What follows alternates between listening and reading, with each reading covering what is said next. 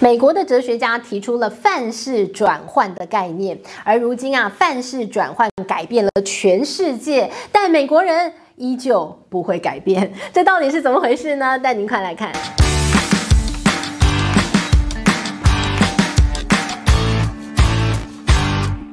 大家好，我是治愈。今天呢，我们要跟大家来聊一聊这个世界正在崩坏当中，或者呢，我们不应该讲崩坏，应该说这整个金融市场、整个世界观现在正面临到了巨大的一个变化。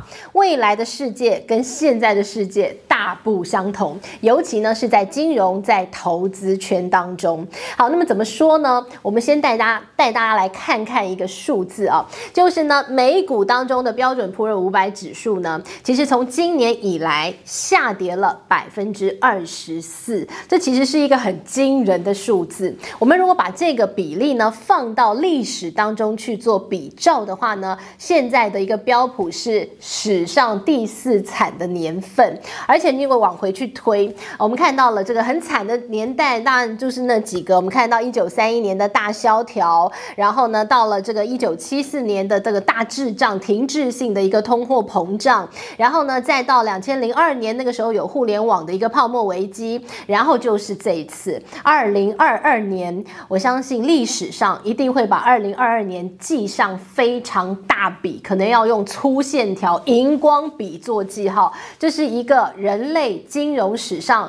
转泪点转换的一年，好，为什么这么说呢？在今年，大家遇到的是一个多重的冲击。我们看到了政治上的，看到了国家等级的，我们看到了在金融上的变化，我们看到了有非常多，比如说这个气候的变迁、粮食的危机、战争的一个威胁、地缘政治的风险，全部加总啊，就很像你麻花绳全部纠结拧在一起，那当然呢，现在冲击到的是我们完全的世界观，可能要为之崩坏。而接下来我们所迎接的，可能跟过去的一个金融秩序是完全不一样的一套了哦。那这样的一个想法呢，今天我们要带大家来聊的是。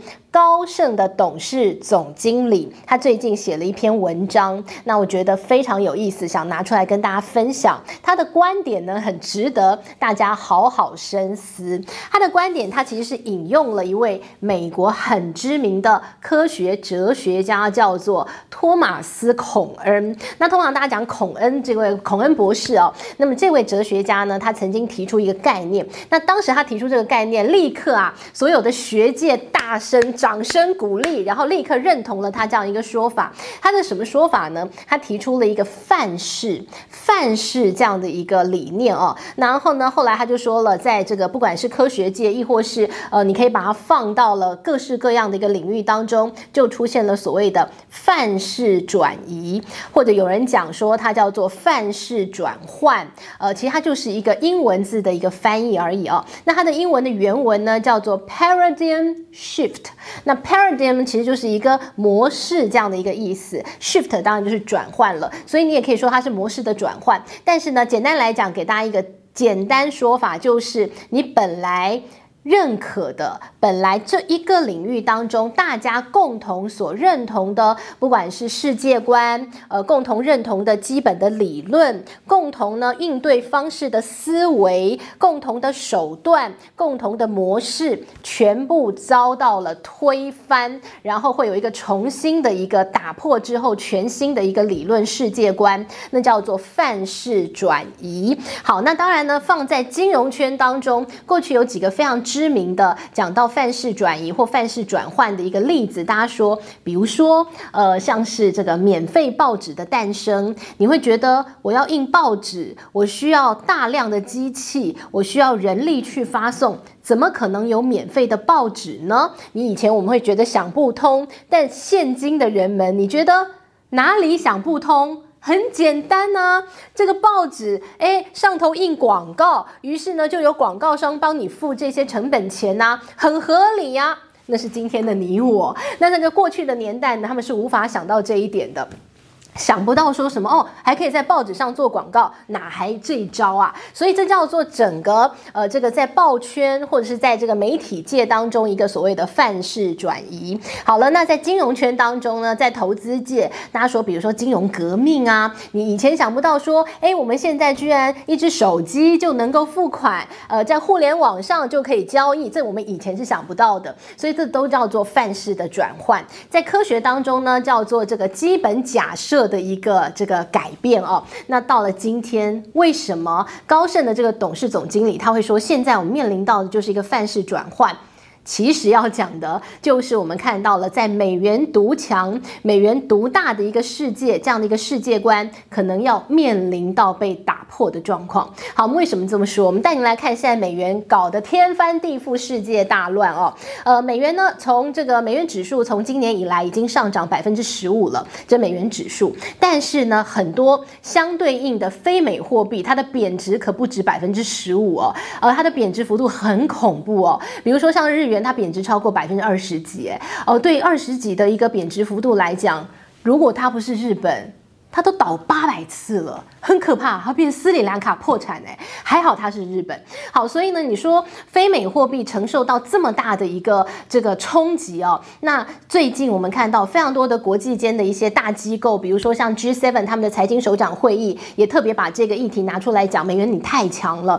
还有呢，包括你像联合国也出面来警告啊，说联准会你不能再这样升息了，你会搞得其他的国家全部被你的外溢效应全部都搞倒了。然后你也看到了世界的央行年会，然后。你看到 IMF 他们的一个会议，大家重要的全球的一些经济会议，大家不约而同都说美国，你真的不可以再这样了。但是美国呢，我们来听听拜登还有他们的财政部长耶伦怎么说。拜登说：“不会啊，我没有觉得美元很强啊。呃，你们其他的国家什么被美元害，没这回事，那是你们自己国家的政策失当。”他还举个例，他说：“你看，像英国啊。”英镑量贬啊，他说那是英国那个那个他们新的那个首相这个嗯这个这个这这样的啊，说他们自己推出了很错误的政策啊，所以才搞导致他的一个英镑重贬哦，所以他说是你们自己其他的国家政策失当，然后嫌弃其他的国家你们缺乏经济成长的动能，所以你们才把你们自己国家搞成那样，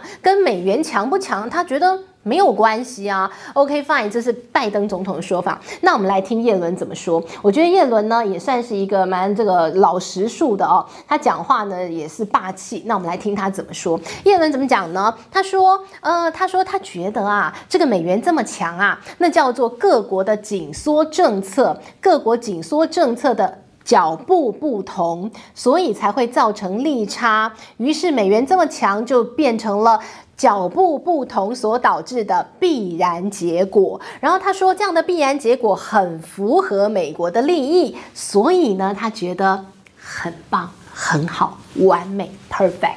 好，所以呢，这是叶伦的说法了哦。好，那你有没有发现这两个人的说法，他们都是只想到自己。你有没有想到，你是泱泱大国，你的美元是世界级第一名的货币，你洞见观瞻，美元的一个一举一动啊，都是牵动其他国家。但你看这两位，这位大哥大姐啊，他们讲话完全只想到自己美国，符合我们美国的利益。你们其他。人这么糟，你们自己办不好事，所以就这么简单。我们的货币，你的问题，一样是这样的态度。好了，但同样的，我们来看一九八五年那一年的广场协议，那年的状况，美元也是强到这个无法无天，其实跟现在状况很像。一九八五年那时候，美元强强强强强强到最后什么状况呢？你就最强好了啦。那你最强，你会发生什么状况呢？美国出现了非常严重的贸易逆差，于是呢，美国他就要解决他自己的贸易逆。差的问题他就找了当时很重要几个国家，找英国、法国、德国。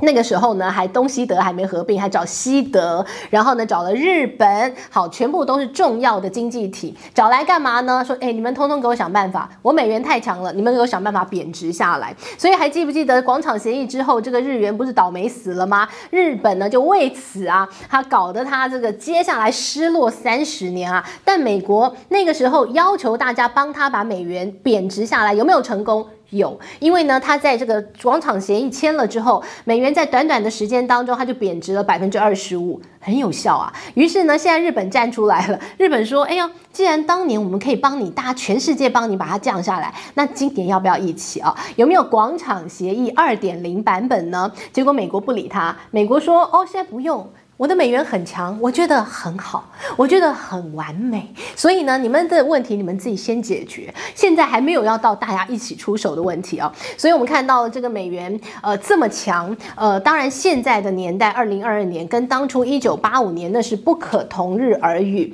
当今世上，我们看到已经有非常多的国家尝到了美元独强的苦果，尝到了时不时的就遭到美元把其他。国家货币当韭菜收割的苦果，所以其实已经陆陆续续，大家都想要走出自己的路，大家用各式各样的方式，希望降低对美元的依赖程度。我们就别说像中国、俄罗斯早就在努力的去美元了，但是呢，我们看到其他的国家，可能现在碍于美国，你还是世界上最棒的国家，所以我我就没什么办法直接说我要去美元。但大家都在做类似的事情，比如说呢，慢慢减少这个对美元的。依赖，比如说要发行自己的数位货币，呃，用其他的方式弯道，但其实都是希望降低对美元的依赖。好，那我们就来讲美元这么强啊，刚提到了全世界大家怨声载道，我们带大家来看到一个比例哦。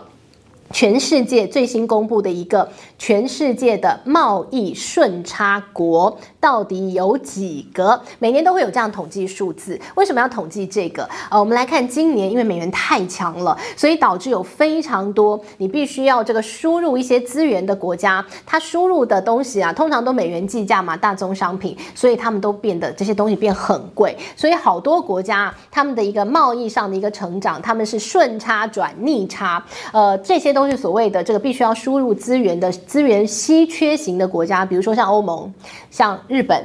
像南韩这些国家呢，他们都是高度需要从外头买这些能源的。像日本、韩国要买一些这个油啊，呃，买一些大宗物资啊，今年全部都受到了美元暴强的一个苦果，所以他们都顺差转逆差。好，那另外我们就带你看，但有一些可以维持贸易顺差的国家数量变很少哦。今年我们看到这个维持到七月份公布的数字，还可以维持在贸易顺差的国家比例上，大概只有百分之三十四。平常这个时间大概会有百分之四十几，所以呢，今年的这个。感觉体质还不错的国家已经越来越少。好，那你说今年美元这么强，我还可以维持贸易顺差的国家有谁啊？比如说呢，诶，像是这个资源出口呃占比在百分之十五以上的国家，像是呃这个呃我们看到挪呃这个挪威啊，像是印尼啊，像哈萨克啊这样的国家呢，它可以维持顺差。那其他的呢，就要看到是像那种世界工厂型的大量的一个可以制造商品的国家，像中国啊、越南这些维持哦。那其他的国家今年真的很辛苦，这是美元太强造成国家型的一个灾难哦。那另外呢，我们带您看，那美元很强，你以为呃只有这些这个其他国家，你会觉得哎，相对来讲好像经济体比较没那么健全的国家吗？哎，没有哦。我们来看美元很强，其实呢一些大型经济体也受伤很重哎，比如说像欧盟、像英国。我们来看美国的最近针对他们的企业家做了一份这个民调，呃，来问问企业家，企业家你就已经有钱人，你对经济敏感。感度最高，地缘政治你也了解不少，问他们你们的看法。好，我们来看这个数字一面倒，呃，问这些企业美国企业家说，你觉得接下来景气会衰退吗？接下来十二个月到十八个月当中，你认为美国景气会衰退的有几趴？居然呢有百分之这个九十八都觉得接下来呢美国的景气会面临到衰退哦。那对于这个百分之九十九呢，呃，他们觉得欧洲的景气也同样的。会走向衰退，所以呢，我们看到这个是美国企业家。同时呢，现在还有另外一个周期的转换，叫做从降息呃开始往升息来转换哦。那这个转换会面临到什么状况呢？我们带你看美国的一些大银行现在非常紧张哦。呃，这个低利率的年代已经正式的这个画上句点之后呢，接下来高利年代，高利年代会面临到什么样的状况呢？就是有很多人他的贷款会付不出来。我们来看到现在一些大型的美国银行陆陆续续。公布他们的财报。那他们的财报呢，现在看起来数字都好可怕。如果呢，这些是一些这个孩子回家的话，拿这个成绩单去给他爸爸妈妈看，这个没有被藤条打屁股，那真的是很奇怪。我们来看到像是富国银行，然后像是这个呃大摩，你会觉得哇，他们都是很健全的、很棒的银行啊，这不都是巴菲特在投资的金融机构吗？居然他们交出来的成绩单，呃，这个年增率是负的百分之三十以上，好可怕哦。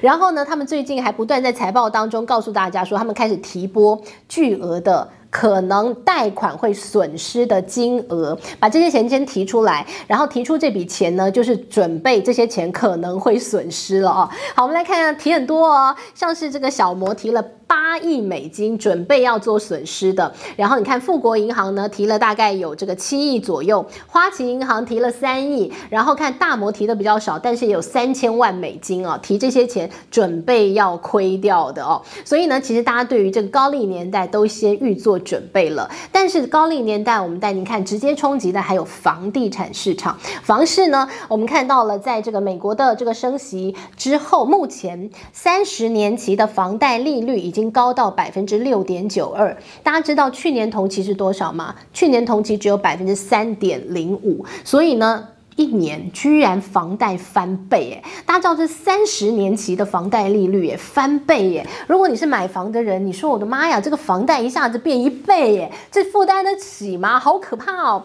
呃，大家知道这个房贷呃利率呢，现在看到是百分之六点这个九二嘛哦，那接下来还会往上涨，因为联准会还要升息，对吧？那你知道吗？其实住房的成本在美国的一个这个通膨的这些指标当中很重要，比如说 CPI，其中住房呢就占百分之三。三十，那核心 CPI 呢？它占百分之四十。那这个住房的这个金额呢，其实它是会有递延效果的。所以呢，接下来房市可能会开始往下行，因为利率太高，谁买得起啊？大家预估。接下来房市可能下修的一个幅度会在百分之这个十左右哦，甚至更多。好，那如果房地产市场不好的话，那当然喽，诶，这个景气可能要下行。很多人都讲说，这个房地产市场也很重要嘛，对吧？但是呢，我们看到在高利年代，大家必须要负担这么大的一个这个不管是房贷或各式各样的贷款的同时，就会压缩到很多我们本来其他的消费支出了。所以呢，其实现在在美国有一个字眼，有一个名词。很夯，那叫做衰退疲劳。因为我们现在一直在告诉你说，接下来会经济衰退，经济衰退，经济衰退，讲三遍。但是呢，对美国人来讲，他们觉得好啦，那就衰退，fine，OK，so what？好，为什么呢？因为从这个疫情以来啊，很多的美国人啊，他们本来收入就已经降低了，那就拿着这个补贴金在过活的。那现在你要告诉我又要衰退啊，疫情就已经很苦哈哈，现在接下来还要再衰退的话，觉得。啊，好了啊，就衰退衰退了，衰退了，so what？所以呢，他们已经疲劳了。所以现在很多美国人他们的心态就是我要及时行乐，我要尽情过活，我能躺平我就不站起来。但是呢，我们套一句，看到最近呢，在中国的话说，躺平不可取啊，躺赢不可能啊。于是大家站起来。站起来干嘛？站起来玩啊！好，这个是美国啦。但是我们真的要站起来，站起来干什么？我们看到了，当投资界面临到天翻地覆的转变的时候，当整个出现了范式转移，整个呃这个世界观在扭转的同时，我们一定要如何保护自己的资产？我们一定要多多的想办法斜杠出去赚钱，甚至努力的找到接下来的投资机会。我们在接下来节目当中也会跟大家分享到底怎么样可以保护你的资。资产哦，这是今天呢跟大家分享的，目前我们整体的金融圈、投资圈可能面临到的一个变局。希望你喜欢今天内容喽，谢谢您的收看，我们下回见，拜拜。